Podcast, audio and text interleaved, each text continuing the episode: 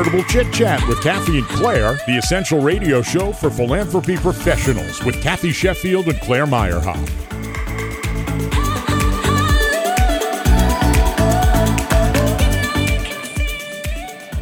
Welcome to Charitable Chit Chat with Kathy and Claire. I'm Claire Meyerhoff. And I'm Kathy Sheffield. And as Kathy and I like to say, Charitable Chit Chat is much more than a podcast. We're your friends in planned giving. And my partner in podcasting, Kathy Sheffield, she's a very experienced plan giving specialist. And I'm a marketing and communications person. I specialize in plan giving outreach. And as your friends in Plan Giving, we love to introduce you to our friends in Plan Giving. And in this episode of Charitable Chit Chat, we introduce you to a good friend of Kathy's. She's Alex Brovey, Senior Director, Gift Planning, Northwell Health Foundation in New York. Claire, I had the opportunity to meet Alex several years ago when we both joined the National Association of Charitable Gift Planners Board of Directors the same year. Alex is one of the smartest people I've ever met. Um, in addition to that, she's super funny and very compassionate. Yeah, we have that great interview with Alex coming up. She gives us a wonderful perspective on healthcare philanthropy. Uh, Northwell is the largest healthcare provider in the state of New York and actually the biggest private employer in the state of New York. And during the whole COVID 19 pandemic, Northwell Health has really been at, at the center of that. We talk about donors and what they're interested in right now when it comes to philanthropy and especially in the area of mental health, Kathy. I was really excited to hear Alex share that there has been a spike in interest regarding mental health, as it is one of the most underfunded areas of healthcare. And it is one of the least philanthropically attractive areas for organizations to promote funding for. It's just that little dirty secret that people don't want to talk about. What Alex talked about regarding the veterans and the veterans who are supporting these programs have really been um, beneficial for the overall community. And a lot of it is just stemmed from the promotion of the post traumatic stress disorders that many of the veterans were experiencing when they came back from Iraq. So that's a very interesting uh, part of our conversation with Alex. And we're also going to talk about gift annuities. And Alex says that that interest is on the rise when it comes to charitable gift annuities. And I found that pretty interesting. What are your thoughts on that?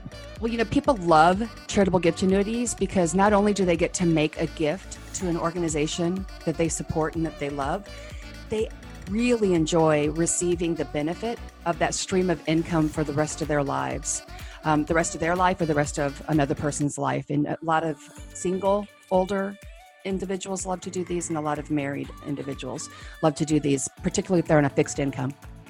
And we talk a little bit in the interview with Alex that's coming up about the ages of some people who did gift annuities.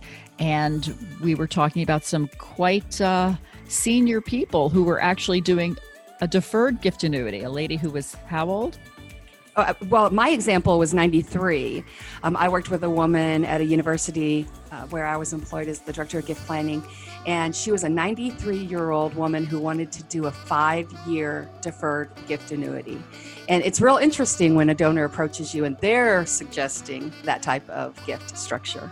Right. So she was thinking, well, when I'm 98, I'm going to defer this from age 93 to 98, and I'll get this stream of income at the age of 98. So that's a very uh, positive way to think in life. And there's sort of a joke in the gift planning world that if you want to live a really long time, that you should uh, do a gift annuity because you're guaranteed to live longer. Gift planner, gift planners like to promise at least a 10 more year life extension on your on your life if you do a CGA. It's so interesting. So, everyone, stay tuned for our interview with our special guest, Alex Brovey of Northwell Health. And thanks for listening to Charitable Chit Chat with Kathy and Claire. Visit our website, charitablechitchat.com, where you can read original articles by us about plan giving and see our other special features like Ask Kathy and Creative with Claire. Because, you know, Charitable Chit Chat is more than a podcast. We're your friends in plan giving. Thanks for listening. Thanks for listening.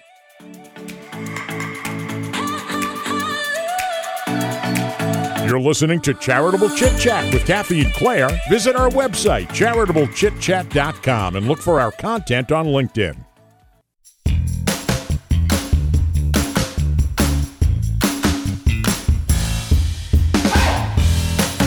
Hi, welcome to Charitable Chit Chat with Kathy and Claire.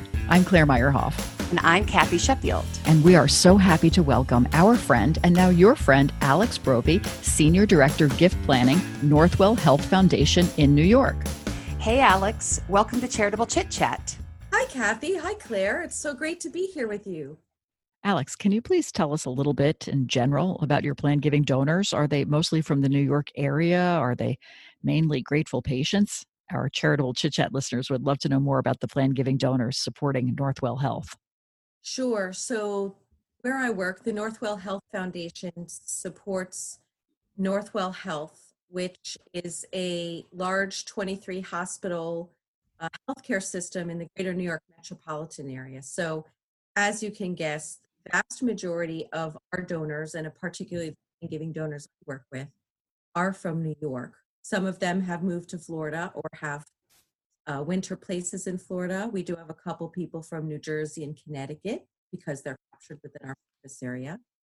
And for the most part, our donors are grateful patients particularly after this um, COVID 19 pandemic that we've recently been through, where Northwell has been in the headlines for treating a huge number of people who suffered from this pandemic and, and its after effects. You know, we really do have a big uptick in grateful patient gifts this year. I would say the other area that uh, people seem to like to support, and I myself support, is our research function. We have a very big research function. And so if you're not supporting Northwell because you're grateful for care, you're supporting Northwell to try to come up with the next cure for a disease. Have you seen any trends or changes in areas of support during this time? Uh, would you say that your current and prospective plan giving donors are asking for particular areas to support right now? So I think most plan giving donors tend to know what they want to support. unlike major gift donors that might have a sum of money they want to give and they're looking for something interesting to fund, to, in my experience, our plan giving donors at Northwell have an idea of what it is they want to do. Of course, our jobs is to help them make the highest and best gift that they can. So I find that they come with all kinds of interests. Some through the grateful patient are just willing to give general unrestricted gifts, but those are a lot fewer these days. I, over 21 years, I've watched those decline at four different institutions. So I would say that most people come in knowing that they want to support hospital that took care of them, a doctor or an area where they or their family members suffered, research to try to help find a cure to a disease that might have affected their families. So I think people tend to come in. Veterans is probably one of the newer areas to support. And many plan giving donors, because they're of that age, happen to be veterans. So that's not too surprising. I think um, mental and behavioral health has been has taken on a new level because of needs that were previously unrecognized the veterans really helped bring that to the forefront with ptsd and other causes and issues but it's sort of the secret thing that most donors in past years maybe didn't want to have their name associated with and now you can have a source of pride by saying we do want to help the whole person i think one of the things that's a trend overall and I, and I know just a little bit about this, um, is a little bit more about emphasis on the body, mind, and spirit. So alternative medicines when you're talking about healthcare, but look, it everywhere from preschool to college now has meditation sessions and classes and things that focus on mental health and well-being. And we all know our country also needs to do a lot of healing for a variety of things that, that things that are going on now and things that have been going on for years. And so all of this kind of mental behavioral health and things that make us feel better, um, I think are going to be important. And that's not just for healthcare systems, that's for universities and, and other charities as well. I love that that um, initiative, Alex. I will tell you that from my experience, having worked in healthcare, particularly in the larger systems, uh, mental health has always behavioral health, mental health, the, the body, mind, the spirit has always been a large initiative within those organizations but the philanthropic attractiveness of those initiatives have not been present. I love hearing that there are natural segments in our population that are coming out to support those initiatives. And as you mentioned, veterans with PTSD, um, and hopefully, as we go about business uh, moving forward, that will become a more attractive um, op- opportunity for philanthropists to be able to support. I love that.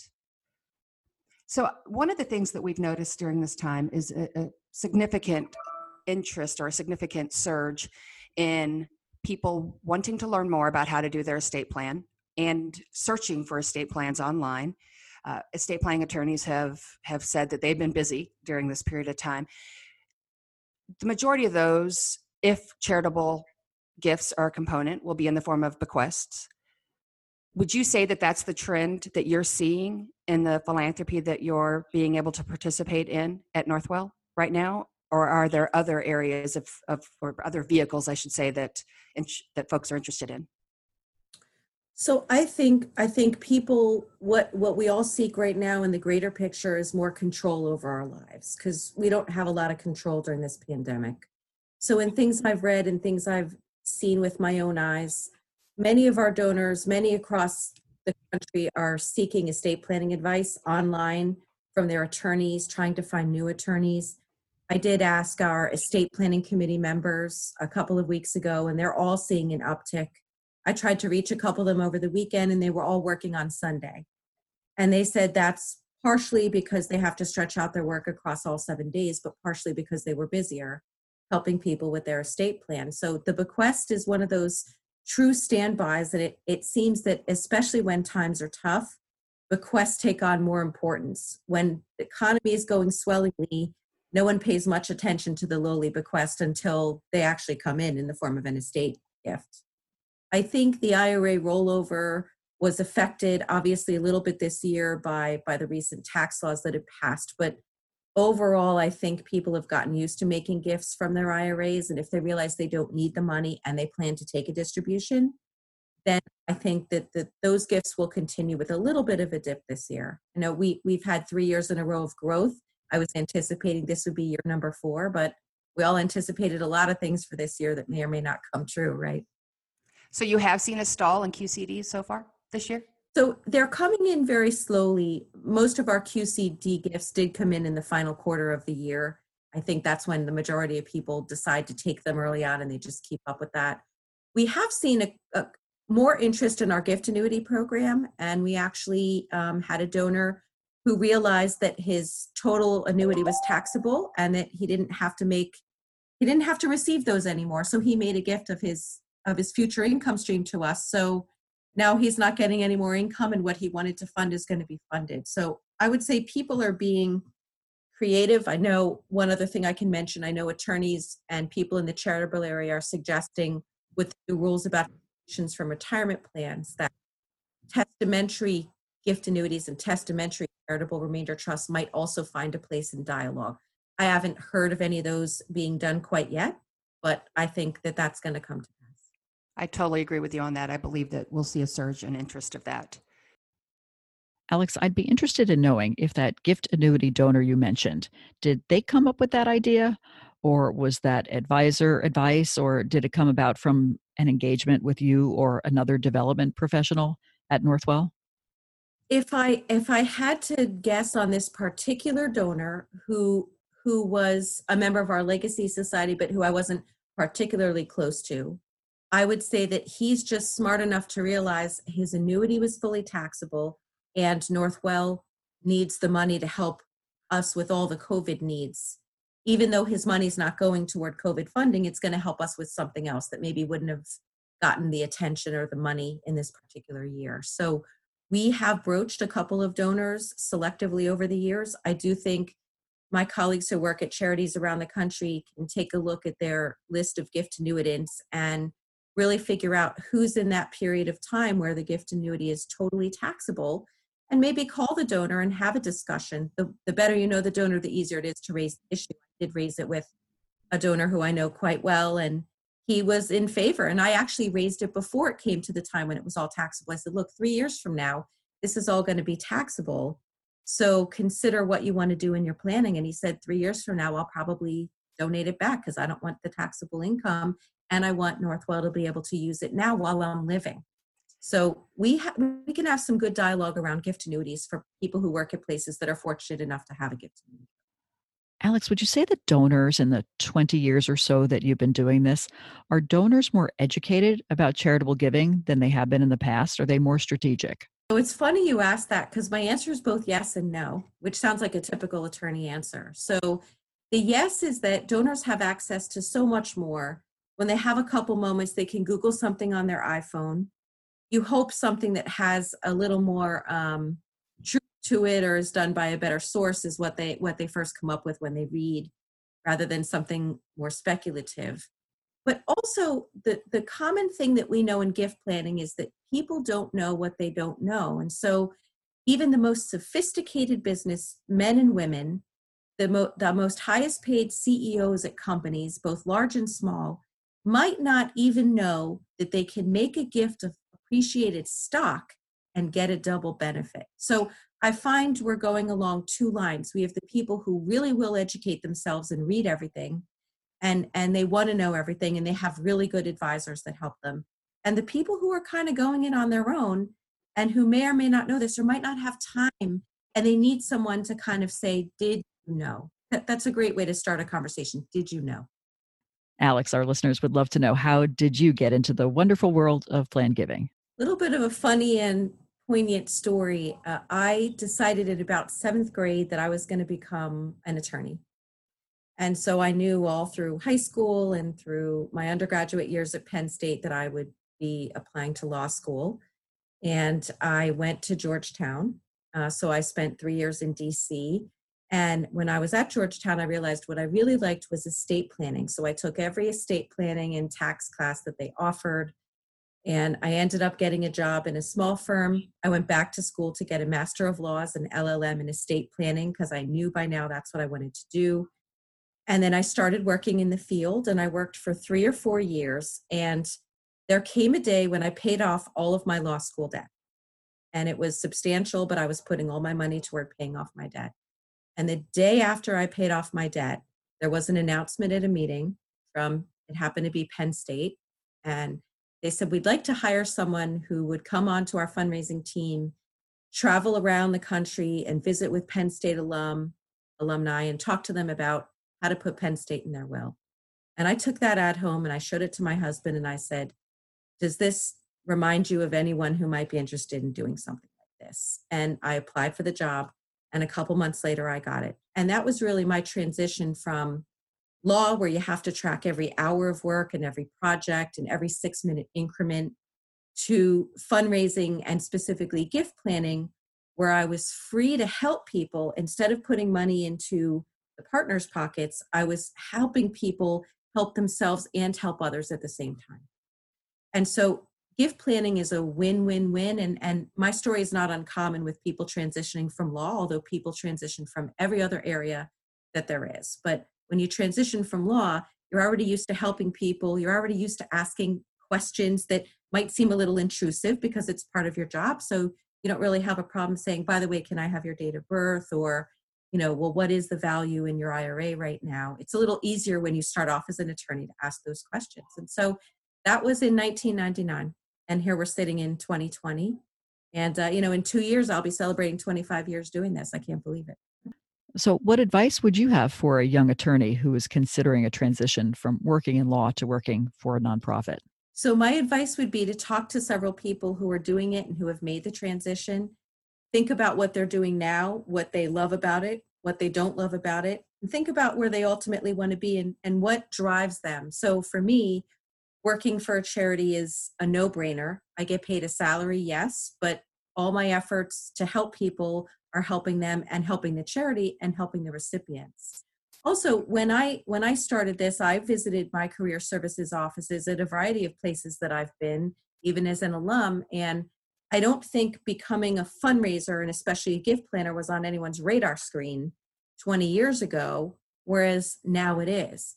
The other thing I would recommend to people is it, who, who are thinking about it is that in just about in just about every I think in every state and in many of the larger cities I know there is a chapter of people who do gift planning and to attend one of those chapters look online find out who the president or vice president is reach out to them by email or by phone or by LinkedIn or whatever the newfangled ways are of reaching out and just introduce yourself and say, Could I talk to someone? We in gift planning are always happy to talk to other people. That's part of our nature, it's part of what drives us. And you can have a very fulfilling career. And we know people that have had fulfilling careers 20 years before us in this field. And I'm hoping I can help people who come down the pike for 20 years after I'm done in this. Alex, I've known you for almost 10 years. And one of the things you've always talked about was writing a book. and now you've written three books Zen and the Art of Fundraising, Eight Pillars of Success, Zen and the Art of Fundraising, Eight More Pillars of Success, and then finally, Zen and the Art of Fundraising, The Pillars in Practice. I've read all three books, I've given them to my clients as gifts, and they're incredibly applicable to fundraisers, but they're also applicable just to the everyday person.